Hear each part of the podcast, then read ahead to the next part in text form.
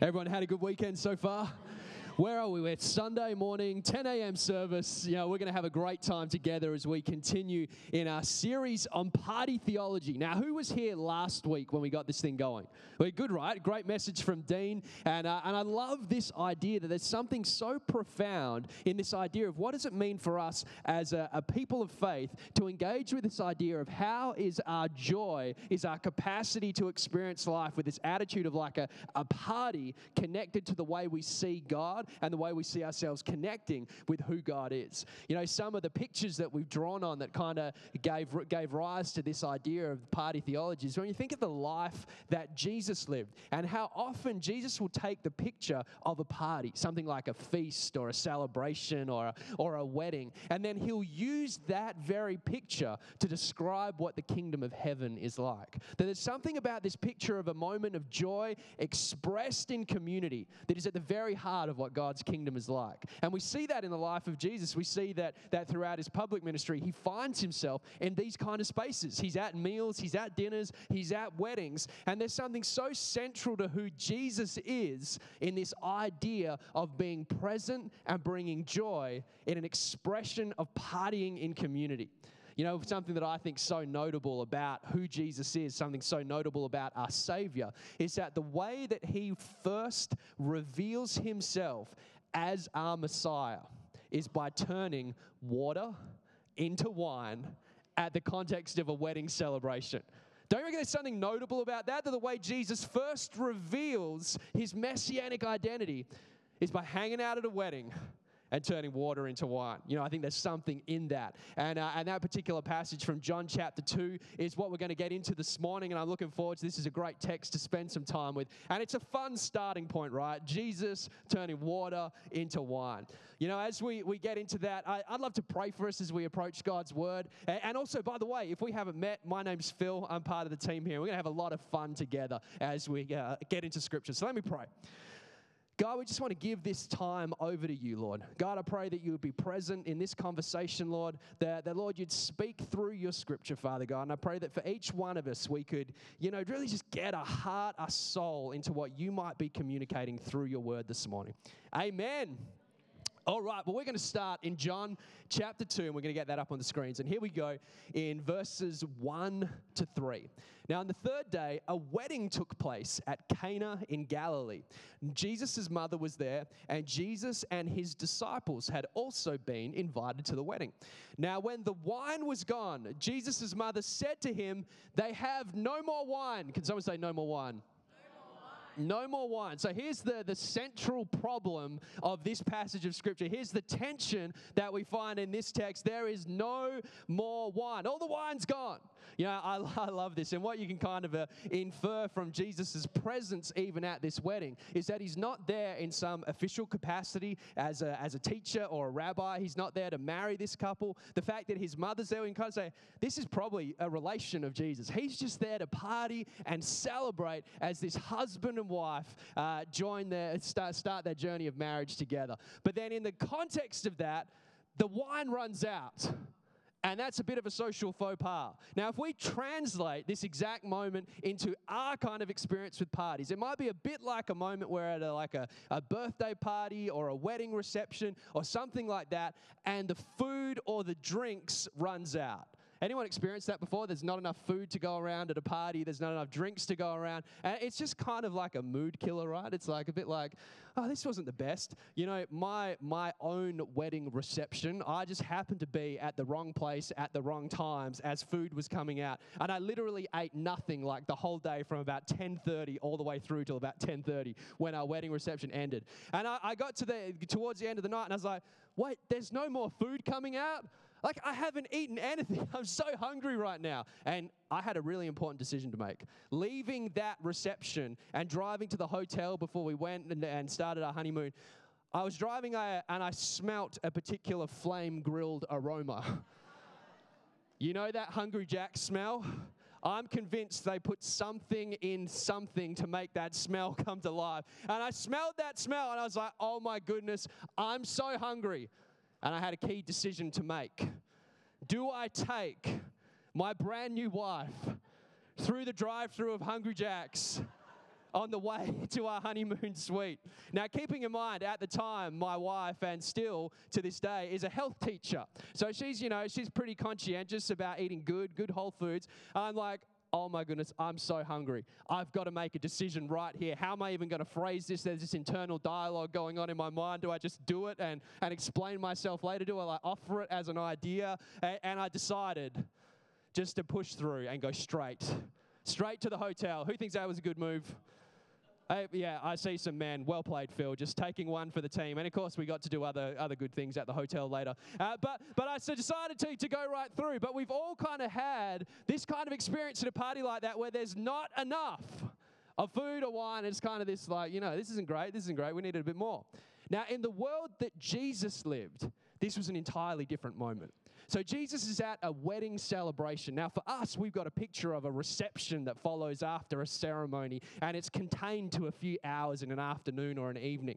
Now, for Jesus, more often than not, these wedding celebrations became like week-long feasts as different family members and guests would travel from the surrounding regions, and they'd arrive on different days to continue that celebration. So it was just an a- astronomical expense for the hosts of those weddings. Any parents here put on a, a wedding for a child? And parents, I've heard it's like a, a really inexpensive process. It's like, you know, just, just. I'm, I'm kidding. I know there's a lot that goes into it. But, but imagine that reception. Imagine spreading that over an entire week of feasting and celebrating and being joyful. Now, the wine at these kind of weddings was a key symbol of the joy that was captured in that event. So it'd actually be a bit more like this. I want you to imagine Christmas morning. And imagine it's Christmas morning, but there's no tree. There's no lights. There's no presents. And they're key symbols of what we understand Christmas to be.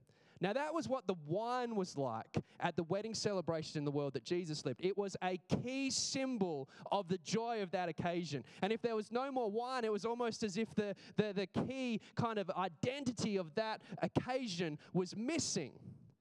So what would tend to happen when the wine ran out? It was almost like an indicator to the guests that have arrived. Okay, it's time for the party to wind down. We've had a good run here. We've had a few days, a few days of celebration, but the wine's gone, and the wine's the key symbol of the joy of this experience, and that's run out. So it's time to, to give our final words of blessing to the couple and, and head home. So running low on wine was kind of like running low on joy in those moments. Now, here's what I want to take a break from the passage and the picture that we see here to talk about who we are as the people of faith. You know, I've been thinking a little bit over the last couple of weeks how people not of faith actually think about my Christianity. You know, I get the opportunity to have all kinds of fun conversations with people that I meet, and they discover that, that, I, that I'm a Christian or that I have a faith as a, as a key part of my life. And almost always when I'm having conversations with people, there's a couple of things that they identify about who I am as a Christian. And really what they're saying is, this is how I see your faith. Now, the first thing that always comes up, oh, you're a Christian. Oh, so you believe in God. You believe in God. So they recognize that if you're a person of faith, there is a belief element attached to who you are and what faith looks like. Like, oh, okay, you're one of those guys that believes in God. Cool. Anyone had a conversation a little bit like that? Okay, you believe in God. And then almost always, the next thing that comes out is some variation of, okay, and then that means there's some things that you don't do, right? Like, oh, okay, you believe in God and you're a Christian, so, so that means you, you don't get drunk. That means that you don't have sex until you get married, or that means you don't do this or you don't do that. And what they're actually identifying and what they are creating in their mind is a picture of what faith is that is all about beliefs and prohibitive behaviors. You know what that picture is? It's a picture of faith that's running low on joy. It's a picture of faith that's running low on the true joy of what relationship with God through Christ is all about. And we're going to work on that as we think about this idea of party theology. That moving from a place of running low on joy to being a people that carry the joy of Christ as a primary expression of what it means to be the people of faith. Okay, we're going to jump back into the, the text here. So we'll pick up in, where are we up to? verse four. That sounds appropriate. And so Jesus replies to his mother. She's brought this, this problem. Jesus, we're running low on wine. You've got to do something. And he says, "Woman, why do you involve me?" And real quick, this is a, a term of endearment here. It translates into, into our English as kind of like a little bit derogatory, but that, that's not what's going on here. He says, "Woman, why do you involve me?" Jesus replied, "My hour has not yet come." Actually, something fun you can try for any like teenagers here or husbands that you're sleeping in, and maybe your mum or your wife comes to you and say, "Hey, it's time to get up. We've got to get ready. We've got to go, go, go." This is a verse that you can actually try quoting and see how that works for you.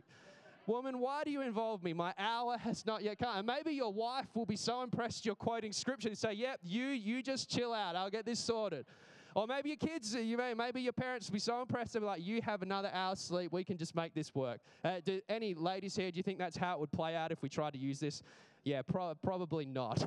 Probably not. So can I counsel you and say, if you're learning scripture, great. Probably don't lo- don't learn this one for the purposes of getting out of things. Now, anyway, verse five. "His mother said to the servants, 'Do whatever he tells you.'" You know, my imagination comes to life when I hear Jesus' mum say this. Remember, this is Mary, the mother of Jesus. She's watched him grow up over the past thirty years or so. And I can only imagine the myriad of crazy things that Jesus has done that Mary has experienced as his mother. So it's almost like she's forwarding it. Okay, servants, Jesus is going to tell you to do something crazy. Let's just rip that Band-Aid right off. Whatever it is, do what he says. Then in verse six, and this is a, a key verse here. If you've got your Bibles open, highlight this in your reading, because this is a key verse where John is going to give us some details that he wants us to understand is at the heart of this passage. So in verse six, "Nearby stood six stone water jars, the kind used by the Jews for ceremonial washing." So they had a particular function, and John wants us to know where this water's coming from. "Each holding from twenty to thirty gallons, and combined, that's about four hundred fifty liters. So they're just giant stone jars. Now let's think about these stone jars for a minute. I want to show you an image here from a, from a museum in modern-day Cana. Now this is a, this is a stone jar that's at a museum where they, they believe was the, the location of this ancient village where Jesus attended this wedding. In reality, it's one of three possible locations. But here's a, a stone jar for ceremonial washing, which would have been like what Jesus is describing at this wedding occasion. So just big stone jars. And actually, just for, for interest's sake, I want to show you something else here. So right next to to this museum, there's a whole bunch of vineyards and wineries, and you can actually buy the first miracle Cana wedding wine. How good's that? I, I can only imagine that this is marketed primarily to American tourists going into the, the Holy Land. But, uh, I, you know, I can say that. Dean's at our Marawa campus. And actually, he's an Australian citizen, so he'd be laughing right with me. So I, and that's uh, nothing significant there. I just thought that was a humorous addition to this particular museum. Anyway, let's go back to the stone jars. So so John wants us to know that, that this miracle of transformation of turning water to wine, the water comes from a place that we need to draw our attention to. And it comes to these stone jars. And John gives us the detail that it was the stone jars used by the Jews for ceremonial washing. Now, what that was was a, uh, an aspect of the religious framework that they had as the people of God, based on what had been passed down by Moses through the Old Testament and the framework of their faith through the Old Covenant. Now, what would happen is, as an aspect of this religious framework, they would be, they would, uh, through daily life, have experiences that would make them what they'd call ritually or ceremonially unclean. And these could be all kinds of experience, from working with certain kinds of animals to, to getting in contact with certain kinds of things, to being sick in particular ways, having, you know, sores that were a little bit, you know, struggling to heal. Or there was just a myriad of things that could cause a Jewish person to be called what they would call ceremonially unclean. And if you're, you're interested in all of that aspect of Old Testament uh, law, you can jump into Leviticus fifteen. Uh, I'll warn you, it's not particularly exciting reading, but if you want a bit more of that context, it emerges from that passage. So they had all of these experiences that could make them ceremonially unclean. And, and let's remember, they're living in an agrarian kind of society. They're working with animals. They're farming. And so probably almost every day, they would find themselves in a position of ceremonial uncleanliness. Now, that meant two things. If I had an experience in my day uh, that made me ceremonially unclean, it would mean that, number one, it was not appropriate for me to be in community with others. And it would mean, number two, that it's not appropriate for me to be in community with God. So that my actions throughout the day, my behavior throughout the day, has actually separated me from community and from God. Then what the waters of these stone jars would do, that as I washed in those waters, I'd wash my hands, my face, my beard, take some out to wash my feet, that through that process I would be made ceremonially clean. And then through through becoming ceremonially clean, then I had changed my behavior. I had done the things that I needed to do in order to be accepted into community, like a wedding celebration, and or in order to be accepted into the presence of God, to be made good enough so that I could be accepted in community and in God's presence.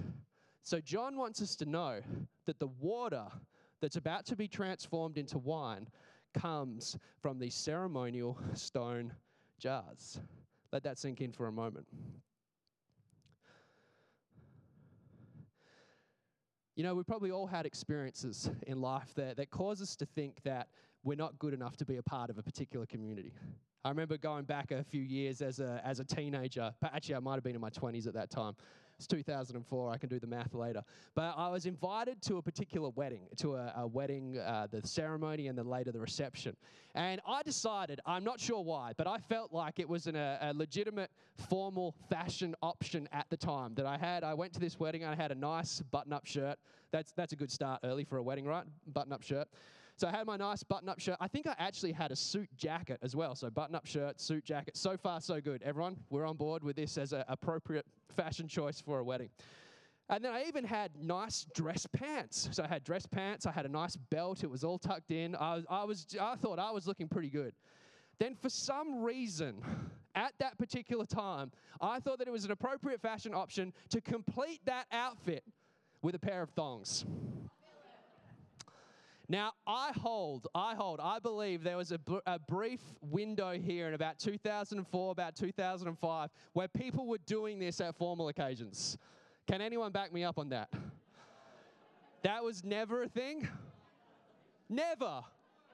I, look, I, well, I went into this wedding convinced that this was a perfectly legit formal option.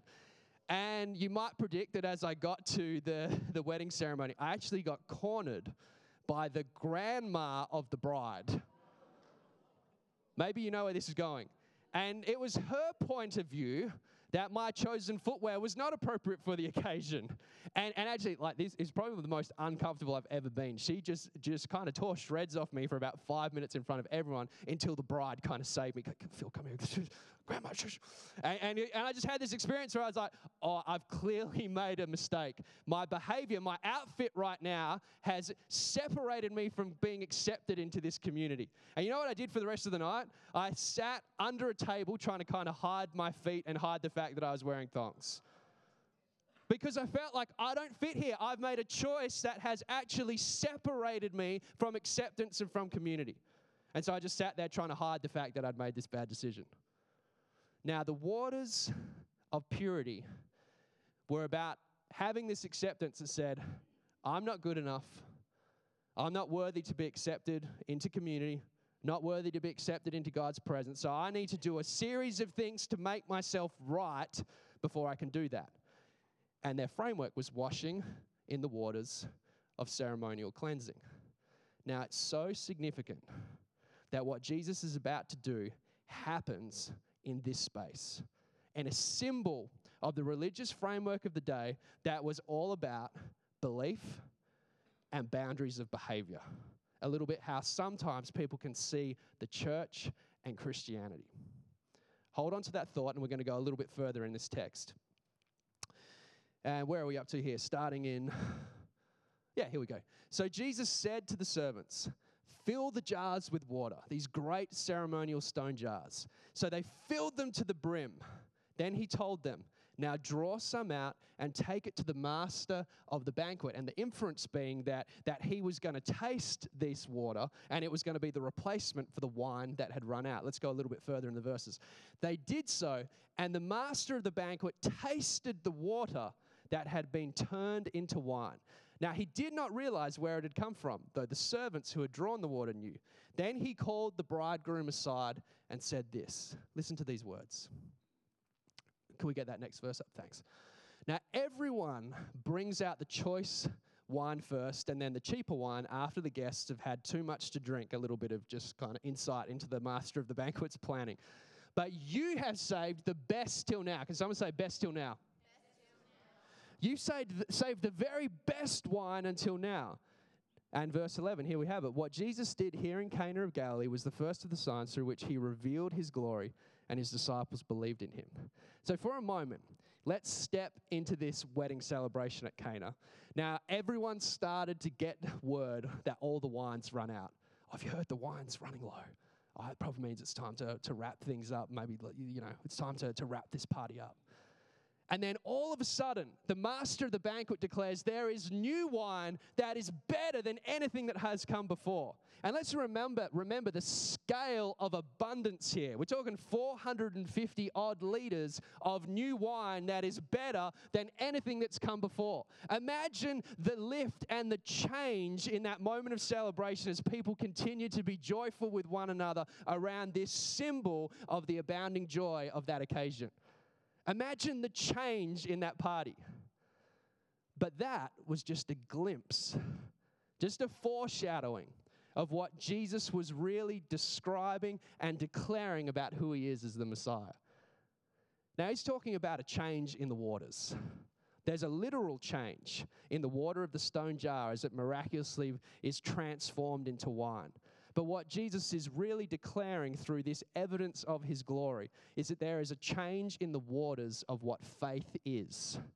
There's a change in the waters that the old is gone, that the old framework of working to become good enough to be accepted by God, that's being swallowed up by the new wine of joy. That's being swallowed up by the new thing that Jesus is providing in abundance of wine, in abundance of joy. That the behavioral aspects as qualifiers for relationship with God are gone. And now it's simply about relationship with Jesus.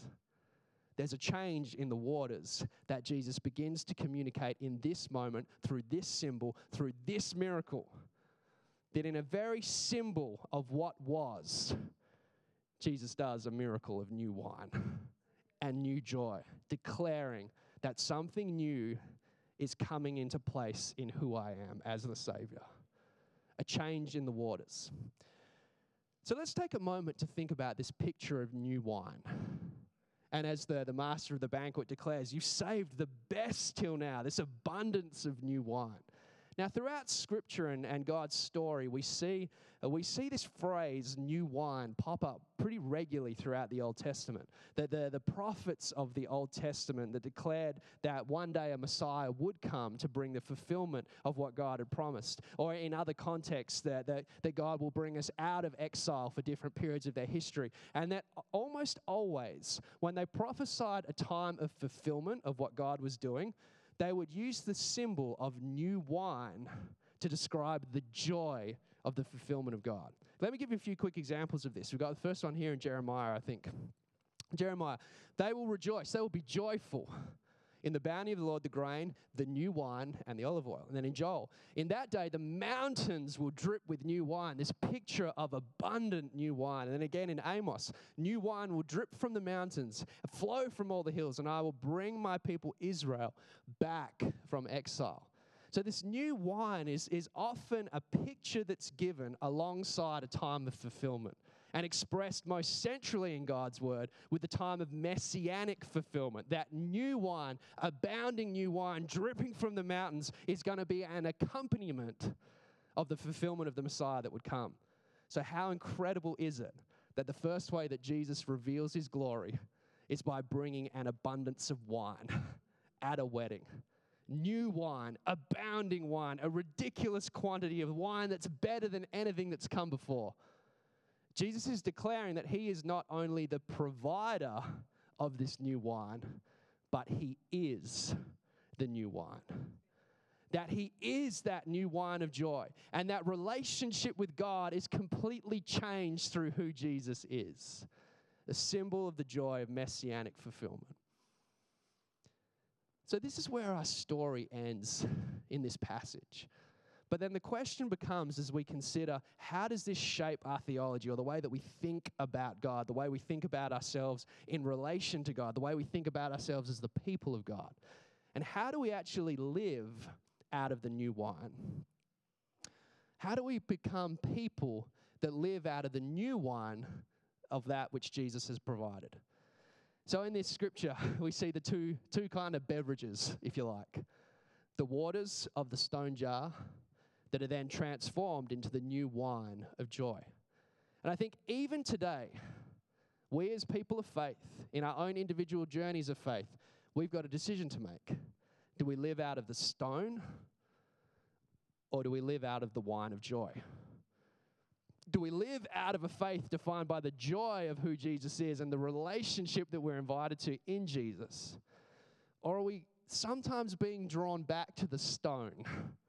It's about beliefs. It's about my behaviors. It's about the boundaries or the disqualifiers of behavior. That's what faith is about. There's something in each one of us that sometimes can get drawn towards a stone expression of faith. But Jesus declares, the new thing that I'm doing is better than the old thing.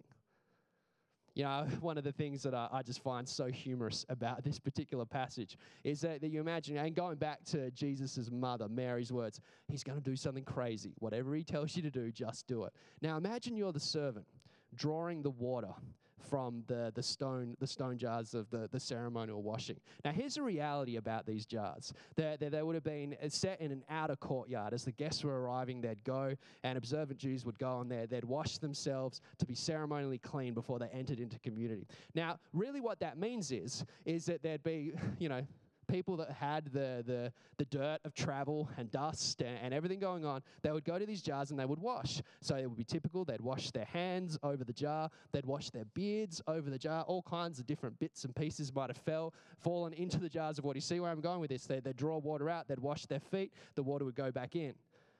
So the ceremonial jars, even though they symbolized purity, the, the waters themselves became actually pretty gross.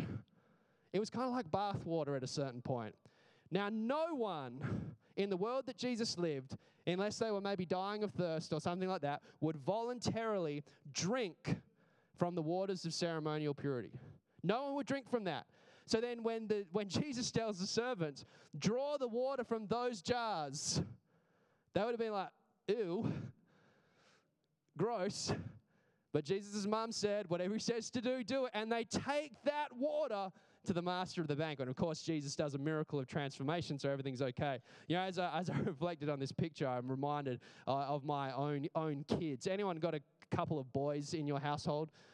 Now, now, boys, they have a lot of fun throughout the day, and I love that. And my kids are right into like dirt and running through dirt and throwing dirt everywhere. It kind of it freaks me out a little bit, but I've just you know died to that part of myself so they can continue to throw dirt wherever they like. But when they get into the bath, after a few minutes, there's kind of this grayish hue as the day's play is washed away. Anyone experienced this in a bathtub before? And you're just like, whoa, you needed that bath. Now, something that broke a weird part of my soul was when my one of my sons, I won't say which one, so you can't tease any of them. You guys wouldn't do that, would you? No, no. One of my sons, he would just put his head down and start drinking the bathwater. And I tell you, there's a part of my insides that died as I watched him do that. I was like, you can't drink the bathwater. That's so gross. And, you know, how do you explain to a one-year-old why that's a really gross thing to do? It's like, Dad, this is a massive, you know, massive cup of water I'm swimming in. Why not have a drink? I'm feeling parched. Obviously, he doesn't have that dialogue. But, but he'd drink from this bathwater, and it would just like, oh, it would freak me out. Actually, funny addition to this story, he's a little bit older now. He's like, he's two. But uh, we, we were setting up for our men's barbecue last night, and the, the boys came with me as we were getting that sorted. And I, I turned around and was, you know, putting a grill together or something like that. Looked back, and there he is. He's found a McDonald's cup out there somewhere, and he's sucking from the straw. And again, that same part of my soul just like, no! It quickly ran up to it, smacked it out of his hands. Never drink random bodies of water. It's kind of like, and he said, if it's a body of water, it's fair game. I'm going to drink it, whatever it is. My point is, there are certain beverages that are just really not appealing to think about drinking. The ceremonial waters were not a water that you wanted to drink from. You know, I think about this in how we carry our faith as the people of God. You know, a faith that's defined by prohibitive behaviors, boundaries of exclusion, and systems of belief is not appealing for anyone to drink from. It's not appealing. It's a picture of faith that's running low on joy. But what Jesus does, he says that old way is being swallowed up by the new way. And it's no longer about what I have to do in order to be accepted into Christian community, in order to be accepted into relationship with God. I don't have to make a series of things right in my life before I can be accepted by who Jesus is. I just have to respond to an offer of friendship that Jesus brings to my life. And that is the new joy. That is the new wine. And to live out of that expression of joy of who Jesus is. You know, our faith, it's transformed into something that people want to experience with the joy that we carry. Or to say it in another way, it's our joy that transforms our faith into something that, want, that, that others want to experience. You know, my, my hope, my prayer, is that when people discover who I am as a Christian, maybe who you are as a Christian, and then they ask some of these questions, oh, that means you've got belief and you don't do this or you don't do that. You know, my dream for who we are as a people of faith is that just randomly someone in our life would come up to us and say, "Oh, Phil, I, I got a weird question. This might be a bit awkward, but do you believe in Jesus? Because I met this person once that believed in Jesus, and they just had this joy about them. And I see you've got it as well. Are you one of those people that believe in Jesus? You just feel like one of those people. I kind of just want to be around you. I feel just accepted around who you are." You know, that's my dream for what we would carry as the people of faith. That it wouldn't be this sense of, oh, that's what you are. That means this, this, and this. Be a sense of, no, we wouldn't have to say that we're a Christian. People just get this feel. There's something different about you. There's something different about you, Alan. And I think I've experienced before, hey, are you a Christian? Do you believe in Jesus? Because that's kind of faith that's appealing, that people actually want to drink from. And party theology is about this idea of how do we, in our journey of faith, live out of that new wine of joy and not out of the stone which Jesus died to swallow up. You know, we're going to sing uh, a cool song together coming out of this message. I'm going to invite the, the team to come up and join us. And it's this song called New Wine.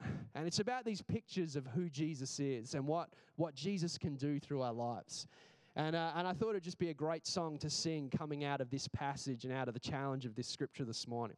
And I want to encourage you this morning to take, and it's a phrase you might have heard before around churches or around people of faith, to live out of the joy of your salvation, to take a step towards the simple reality that Jesus is my Lord and Savior. And that brings peace and joy to my life like nothing else.